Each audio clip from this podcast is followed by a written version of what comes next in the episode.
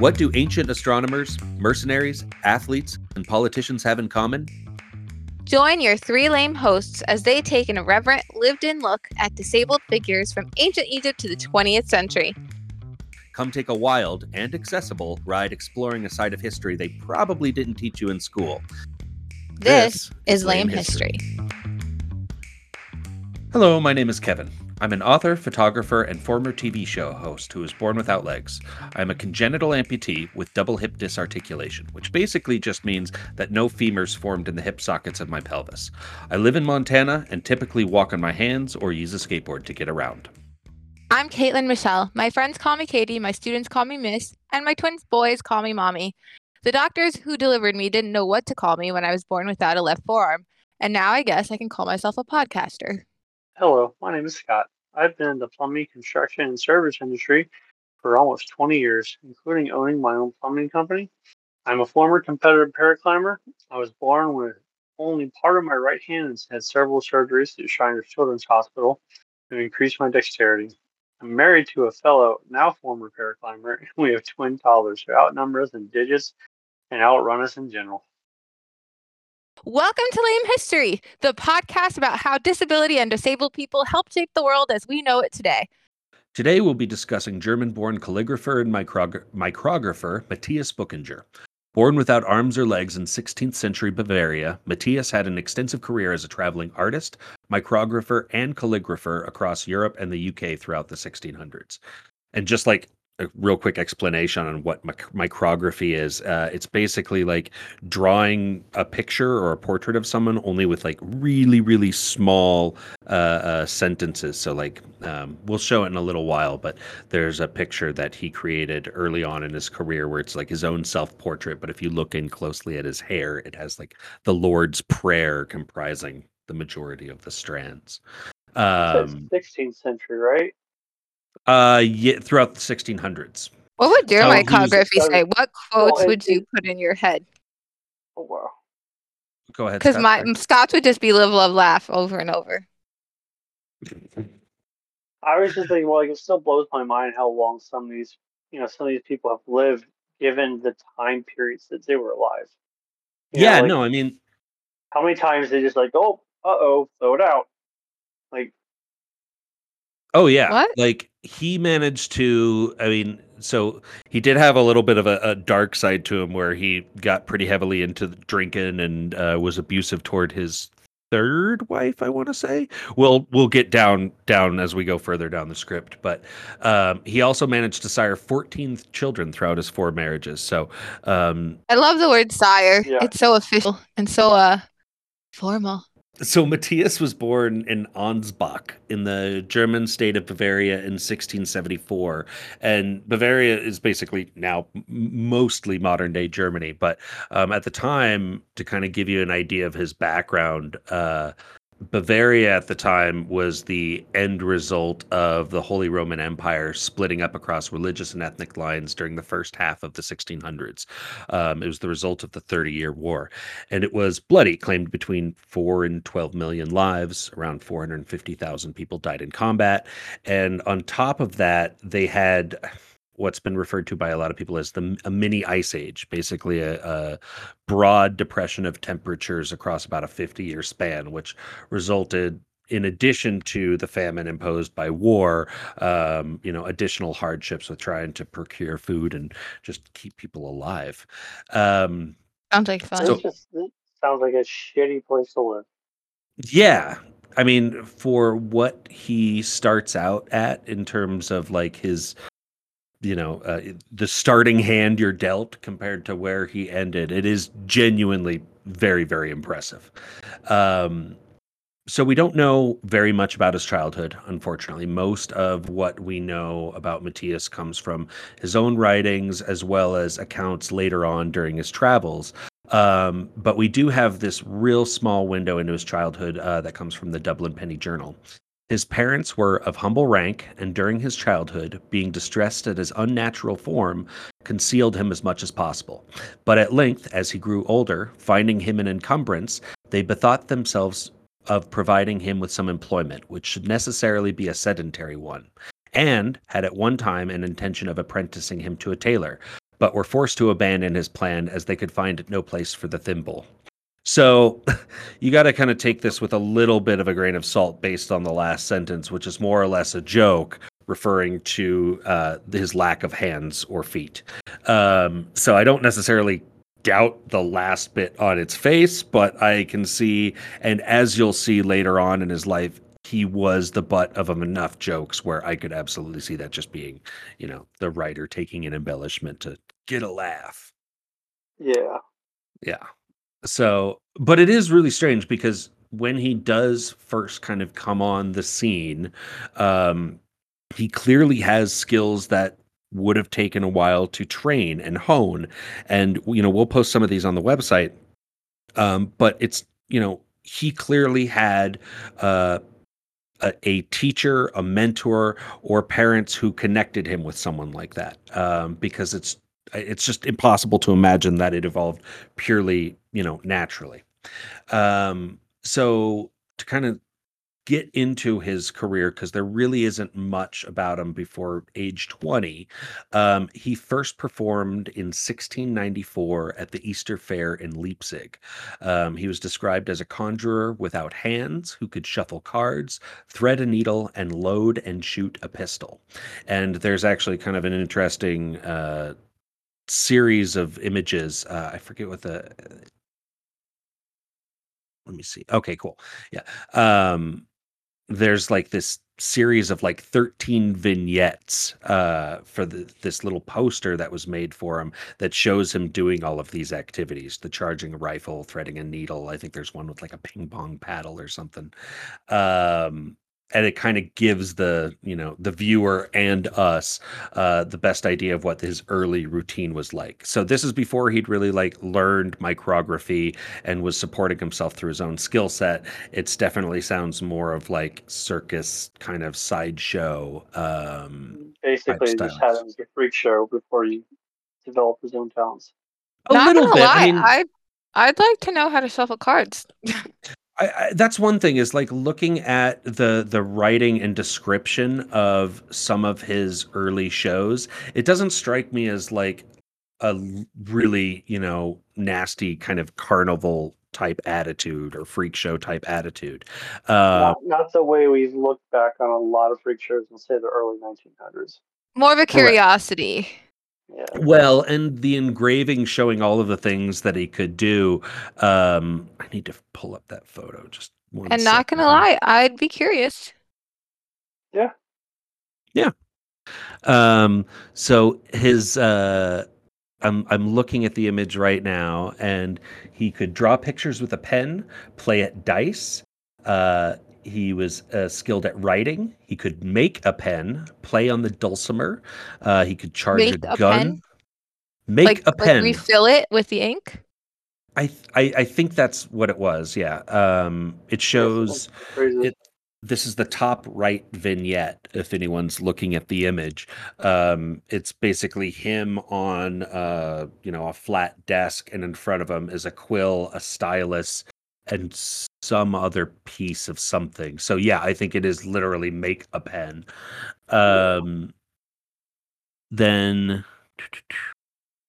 shoes himself, which I'm very very interested to learn more about. Um, plays at Skittles, which is I think just kind of a have tasting the rainbow. no, actually, should probably know what that uh, what Skittles is. Hold on. That's going to take me back to some action figure oh. therapy videos. Taste the rainbow. No, it's so it's a like a really tiny version of bowling, uh, like yard bowling. Baby um, bowling, mini bowling. Yeah, yeah, yeah. Um, they had so, uh, bowling back then. based upon a game originally from Holland. Um, and so, what else could he do? Grind corn to flour, thread a needle, play at cards, and then cups and balls. Which there are balls just before Caitlin goes off on a tangent. uh, there are balls. Like he's, he could do the three balls uh, and the three cups, spinning them around. I think it's just a three card. Still being good. yeah, just a con man. Yeah, that one that one kind of smacks me of like some sort of hustling, but I don't know. I I, I don't know the uh the actual um type of show he had at the Leipzig Fair. So It also I feels like a lot of feminine tasks, like what would traditionally be considered feminine, like uh, threading a needle and things Well, like that. Not necessarily. I mean, I would imagine it's how I mean, many time. possible tasks can you get on that vignette board because the more Yeah, things he true, can do, true. the more impressive your act would be. I was me just thinking hypothetically, but um yeah, I don't know. I wouldn't say they're all feminine, but cups and balls ain't. Uh I'm being good. So uh, the first record of his attempt at headlining was in 1708. Um, Buchinger submitted an ornate and lavishly phrased petition to the council of the city of Nuremberg, um, and he was denied. The council ruled that Buchinger could not appear in the, on the fairground itself, but only in an inn or other eatery. "Quote for the sake of pregnant women," um, Because they was a- famously they famously don't eat. Well, yeah, I see what you did there. Yeah, I'm sure there's a woman or two, or a pregnant lady or two in there getting a chili bowl. Uh, no, it was because there was a theory at the time about maternal imprinting, which was like if you see someone who's disabled, like some sort of visual curse or tape from the ring, your baby inside you will then also become disabled. So, like, yeah, they were they were concerned that Damn it, Katie. I knew we should have shown pictures of billionaires to our boys when they were, when we were pregnant. If that was Ugh. an actual popular theory, that would have been terrifying to be pregnant. Like, don't look at any weirdos. okay, honestly, all I did when I was pregnant was listen to true crime podcasts and watch horror movies. So now I'm nervous. Yeah, your She's kids might go not through a phase. He's not lying. And eat garlic. Just pay Like, attention to how they treat your pets. Oh, now I'm very nervous. No, oh, I sent you a picture of Nate hugging Teeny. Yeah, that was today. So be, That was for the camera. Be, be reassured. Mm. So he continued to travel extensively throughout his life, and he did manage to get more and more uh, notoriety, and and was accepted onto uh, actual uh, like his own was given his own booth at carnivals uh, not too long after the the the unfortunate failure at Nuremberg. So he um, eventually got a promotion. Yeah. Well, and for the most part, he traveled around Central Europe and France. But um, when he eventually went to, sorry, I'm just trying to cue this thing up here. Also, I don't know if I'd want to be as another performer. I wouldn't want to be in the same booth as him. Why? He's doing all these things, all these like normal things. You can't compete with that. you just, Depends on what you're starting with, you know? Are you just the I mean, lady? I mean, if you wanted to be a real dick, you could just be an able-bodied person with the exact same routine and just do it. I would watch that. to prove the capabilities of man. Oh god. Oh man, you, you just set my mind to some dark places about what Goodwill does in hiring disabled people. Oh God. Oh, Is it for So- inspiration? let, let's not go down that Is road. it inspiring? Oh no, it's how So- can we pay them less than minimum wage?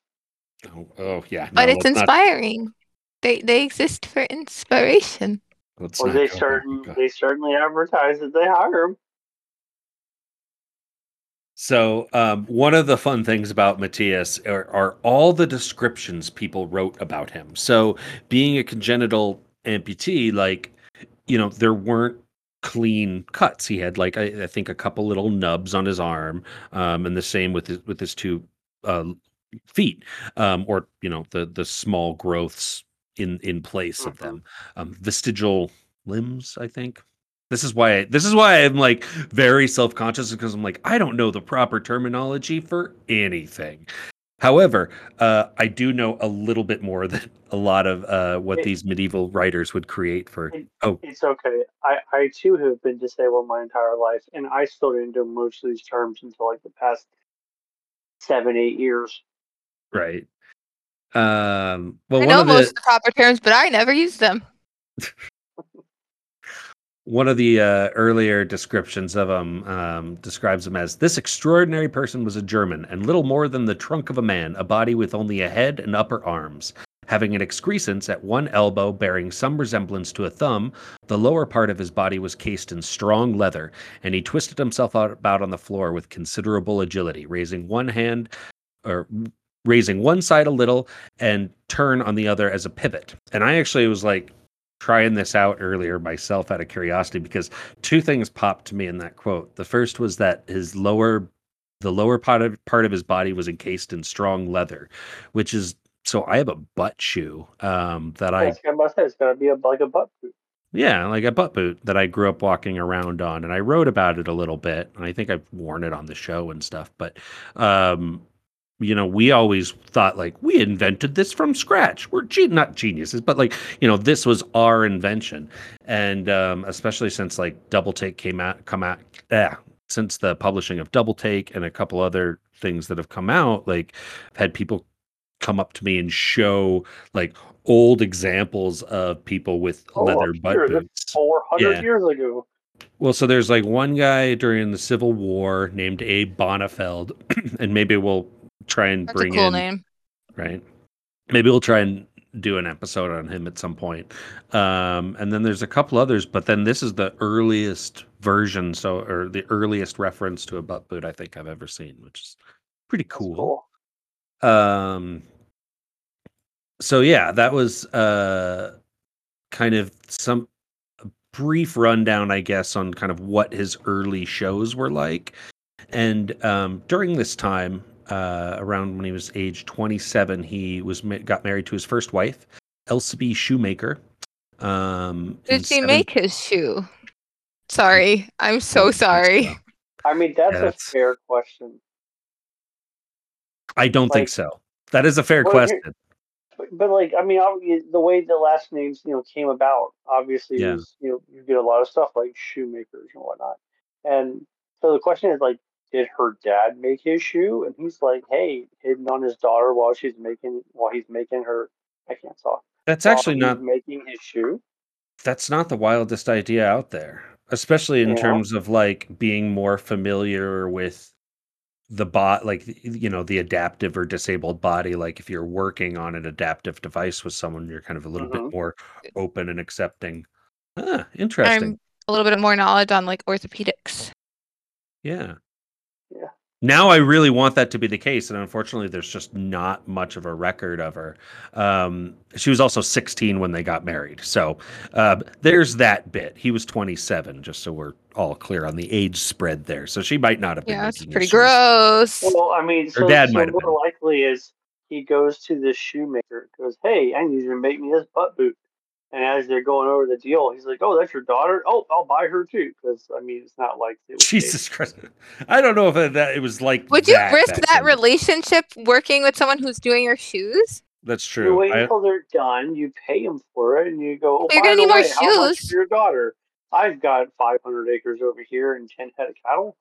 And I He didn't have it's the much money. 16 It's the 1600s, you know. So So why why what would be the draw to marry your kid off to him?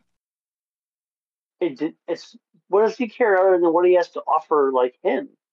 Like I, I, I'm being, you know. What does he here, have to like, I'm offer her? I'm, I'm thinking about the time frame. No, no, no, no, no. This is sad, obviously. It's not like she was getting a choice in the matter, most likely. Well, yeah, but what does he have to offer her father? well That's Anyway. she died two years later Well, okay. stick a fork in that debate Yeah, sorry. no, you're fine. uh, I feel bad, a little bit bad now. Um, sorry, Elsa B. Shoemaker. Um, so that was the first of four wives. Um, he then went on to mar- marry uh, Margaret Assawain. Uh, she survived from 1706 to 1710. Uh, Anne Catherine Kemmelmeyer, 1710 to 1722, and Anne Elizabeth Tees uh, in 1722, who survived him. Um, Okay, so he's a little bit of a black widow. Hey! yeah, well, I mean, I think childbirth was like one step above a death sentence back then. Mm, so I think he yeah, killed her, like- but okay. and death by tra- well they had 14 kids so Oh, like when you true. when you paste like that stat over him burning through wives yeah it's just like no i wouldn't i'm not squirting out any more of these fuckers yeah, Um, I wouldn't marry my kid off to him. Like he's poor and he kills his. I don't know. yeah or he, not, he makes babies that kill him. I don't know. And not too much was written about his other wives but uh his third wife anne catherine kemmelmeyer apparently they they got into some some rows. They they they weren't always uh, uh the most amicable to each other. Uh there's a passage i'm trying to see here.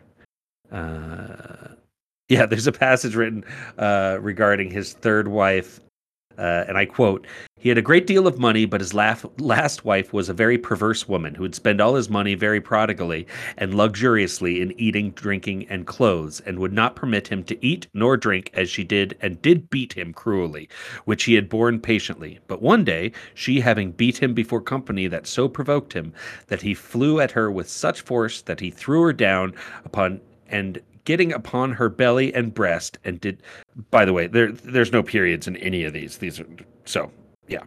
Uh and getting upon her belly and breast and did so beat her with his stumps that he almost killed her threatening to beat her in the same manner if she ever did so anymore. And so she became a afterwards she became a dutiful and loving wife. God that's I'm sure read. that's what it was. well it is kind of funny that they wrap it up there like and afterwards she was just very dutiful and loving but it does make me wonder like how yeah i mean if he yeah how he he was able to fly at her and knock her down I can. I'm. I'm literally like, picturing that, and I'm just seeing like one two hand plant launch, grabs her. How exactly? I don't know. if, he- if everyone was sitting down at a table And just, and then just swings himself around and slings her over, and then gets over on top of her.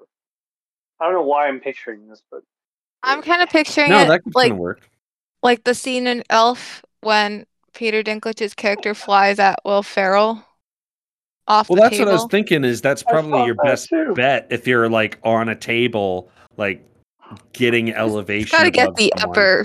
yeah well, you know What do you that call makes you wonder. That makes you wonder if the upper hand. Um, upper hand. No, upper. what do you call it in Star Wars? high ground. What do you? There you go. in star But wars if- if they're all sitting at a table together, he might be sitting on top of the table to converse and eat and drink. No, he he's super polite. He's not gonna be sitting on the table. Why not? This is a dude who does what's the calligraphy. He's not gonna be sitting on the table. I don't know he might be actually in all be. of the vignettes it shows him sitting on the table Yeah, but he's Yeah, maybe- Scott might showing off. here. He's sitting on a table. He's talking to them. His wife tries to whip his ass. He's like, I ain't taking it anymore. So he can make a butt boot, but he can't make a chair for himself, so he has to sit on the table. I don't know. It might be a power play, power move too. hmm At my house, I don't sit at the head of the table. I sit on the table. Yeah. I don't know.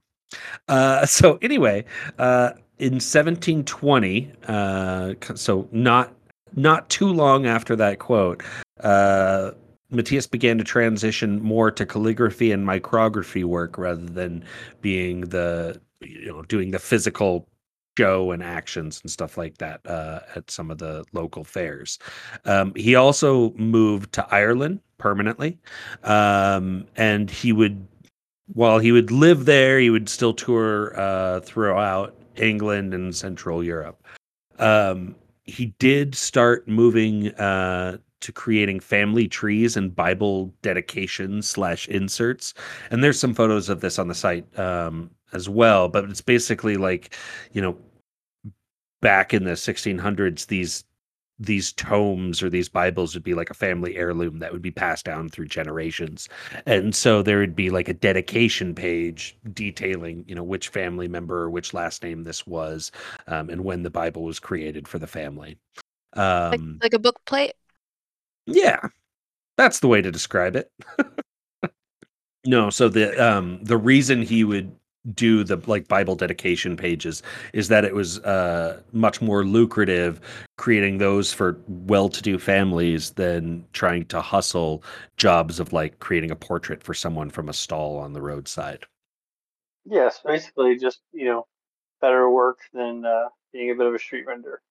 Pretty much. And like apparently that paid well enough when he was tur- touring early on in his career in Central Europe, but London was a little bit on the rougher side in terms of trying to make a living. So that's when he made the big switch is when he moved to Ireland and had been touring more heavily throughout London.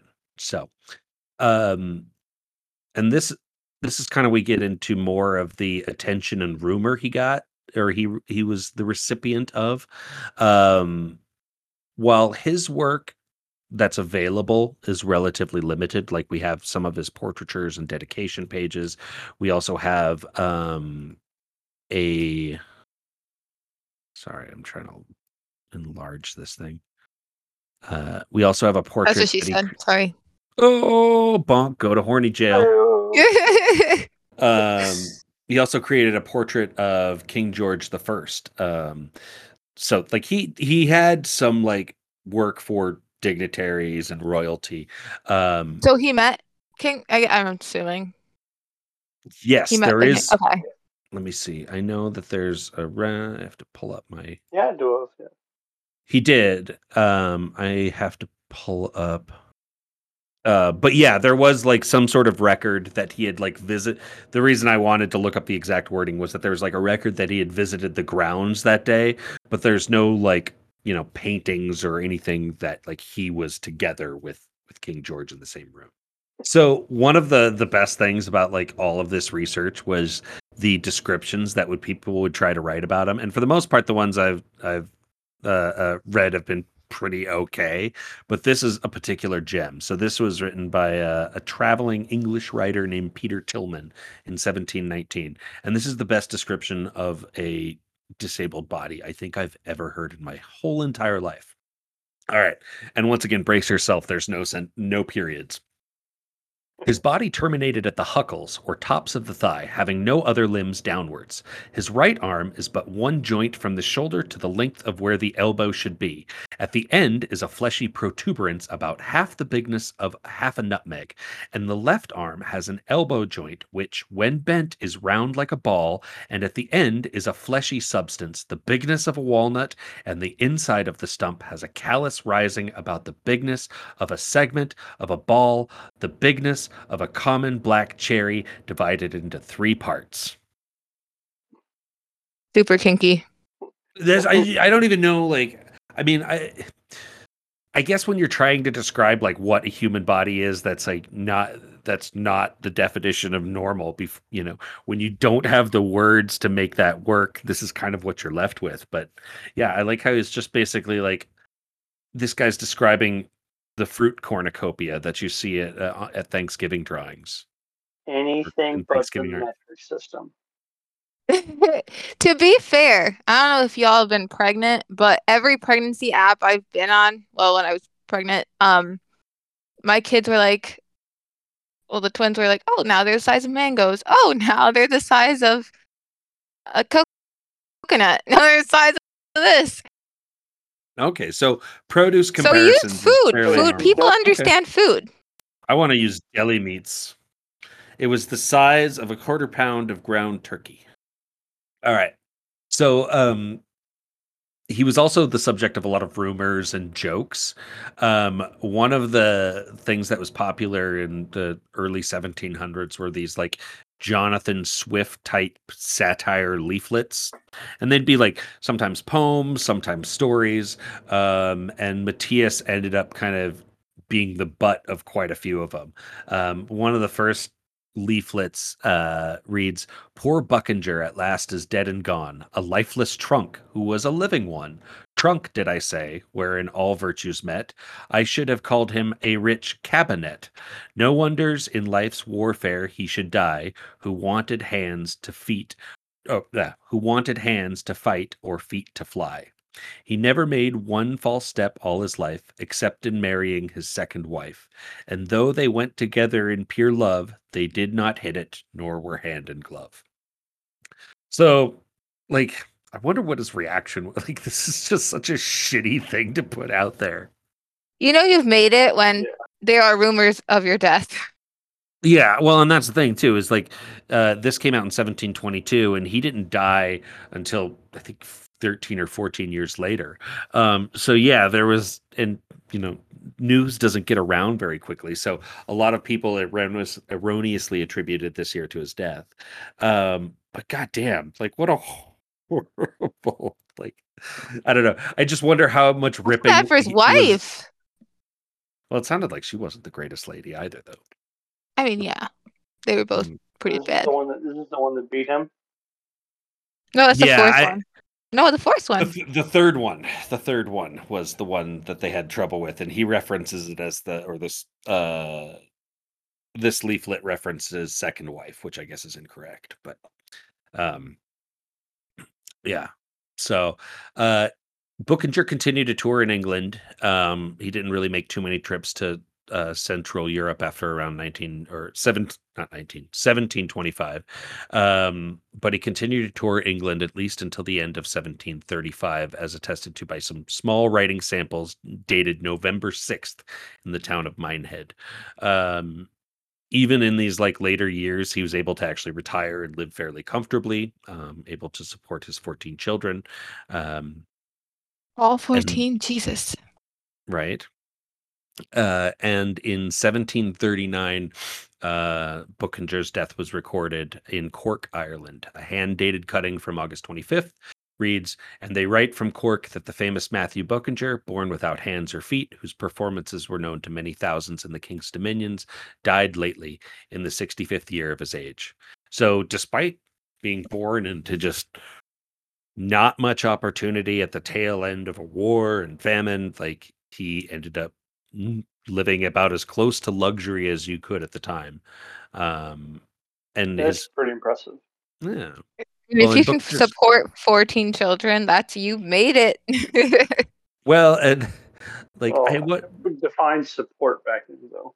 right well and i Yeah. do wonder how much like the the ripping on him or his his false death rumors bugged him but his legacy is pretty hilarious so um in the 1780s there was like these d- uh books that had come out that were like you know like an urban like a physical print version of an urban dictionary right like funny words and memes that are popular at the time um oh, is this the one I sent you? I don't know. Um, but the term Buchinger's boot is uh, referenced in uh, one of these books that came out in the 1780s. Um, and Buchinger's boot is a euphemism for vagina because his only limb was his penis. I have no idea how they got there quite. Um, but yeah, uh, the the book is called Francis Grose's classic classical dictionary of the vulgar tongue. Um, and I've looked through it, and it's they don't really describe like the actual mechanics of why he's he's Buchinger's boot, but it's also just see also vagina. So I mean, props to everyone because I feel like there should have been a lot more dick jokes and sex jokes in general.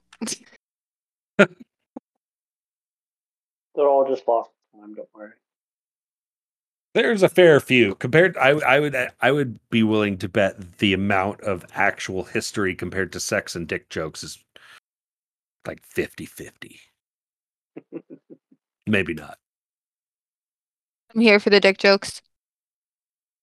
So, So- we need an inspiration meter. Like, how inspirational is this dude? out of 10 I mean, I think I, yeah, I, don't- I don't know out of Oh, 10. I, like- mean, I like, love this. I love this. I love this idea. Oh God! Oh, oh wow! best. Inspiration. Hold on. Let me- you I have I to and you have to justify your rating. You have to justify your Okay, rating. hold on. Let, let me tag this real quick. but it can't be out of 10. I think we should do something, I don't know, a level of, uh, Well, size of fruit. off, I don't know. I mean, The big he was the bigness of a walnut. No. Bigness, yes. Much bigness. but but what's the biggest fruit? Or do do- okay? So A we're- if we're watermelon. going- hold on. If we're going with if we if we define it because there's some huge watermelons out there. Okay. So are we talking about like county fair prize winning watermelon, Or Are we talking about the crap you buy at the grocery store for a, for a Saturday? I would say an average.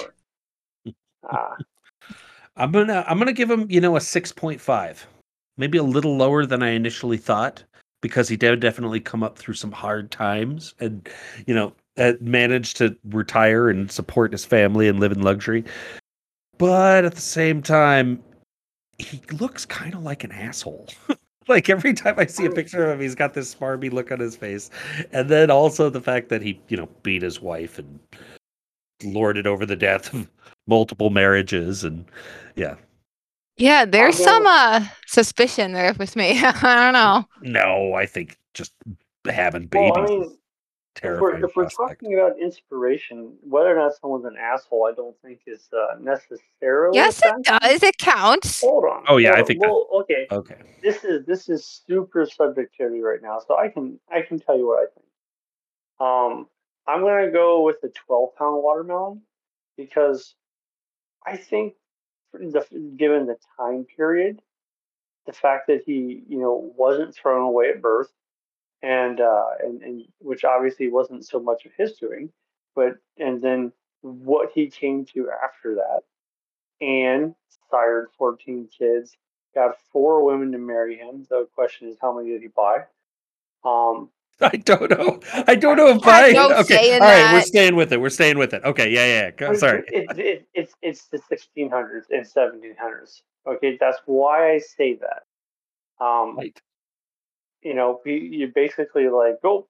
Oh, you know, the first person he married was 16 years old. He gave her father some, you know, property or or cattle or something. This wasn't uh, this wasn't Romeo and Juliet, you know. Um, so yeah, I'm going with the 12 pound watermelon. That's Ah, you've convinced me. watermelon. I'm changing my score from 6.5 to 12 pound watermelon. Well done. Thank you, thank you. Right. Well, I think I'm gonna go with the bigness of a standard grocery sized watermelon. Um, yeah, I don't know. Like I, I'd let him draw my caricature at an at a state fair, but I I'm very suspicious about these wives who all died. And I don't know, my true crime loving brain is just not having it. So mildly inspirational, and I do think attitude counts and behavior counts. Okay, You can't be an asshole and be inspirational. you, you're allowed to. You have to be a saint. Explanation subjectivity. I don't know. I think you should be more saintly, especially if you're writing the Lord's Prayer in people's hair. That's a good point. Drawing pictures of uh, uh, of the king. Yeah, exactly. Everyone knows the king is super moral. after the king's orgy. Well, that is the life of Matthias Wh- Buchinger. That's Which was oh, it? Henry? Was it King Henry the Eighth? It was King No, George right? the First. King Just George the First. kidding. I was gonna say he Um, got the the inspiration from him to kill all his wives. Oh, Oh yeah, there you go. Well, that is the life of Matthias Buchinger. Most of the research I got was uh, pulled from The Greatest German Living by Ricky Jay. Uh, Ricky Jay is actually, uh, or uh, he passed a couple years back, but um, was a big character actor on Deadwood. Uh, he was also in The Prestige and a couple other films. But the book he has on Matthias is super comprehensive and includes a bunch of primary sources as well as a number of pieces of work um, that uh, Ricky was able to collect over the past like 10 years or so, trying to to really uh, complete this guy's profile. So, What- What's the um, title of the book again? The Greatest German Living. That's yeah, a terrible nec- title. He's Yeah, not very not- great, and he's not alive anymore. Well, no, it, it refers to uh, some writing that uh, uh, happened to him after. So, remember when I talked about the death rumor? Uh, yes. from that poem that that came out, of the Jonathan Swift type poem. Um, after that, he started advertising himself as the greatest German living at his other shows, um, because that way that it was kind of a play on "I'm not dead," if that makes sense. And that's kind of like the most insight we have into how he reacted to those kind of like death rumors. Mm, So- okay. I don't know. I'm Ricky Jay- suspicious of people who are saying I'm definitely alive. I know, Mm. but but Ricky Jay basically he pulled that title, which is super, you know, not Gotcha. Informative if you're just like trying to find info on on Matthias Buchinger, but that's where it comes from. So, um, anyway, a little bit of housekeeping. Uh, you can find us on Facebook and Twitter at Lame History and on Instagram at Lame History Podcast. If you have any questions, want to send us a note, or have an idea for a show, please reach out to us at lamehistorypodcast at gmail.com. Let us know how many watermelons you think Matthias Buchinger is worth. It doesn't have to be watermelons. It can be any type of fruit, nut, um, or portion thereof. Maybe Or any bag of. Protuberance, the bigness of which is related to some kind of food product. Fleshy protuberances, the best. Bless you. All right. Thanks for listening, everyone, and we will catch you next time.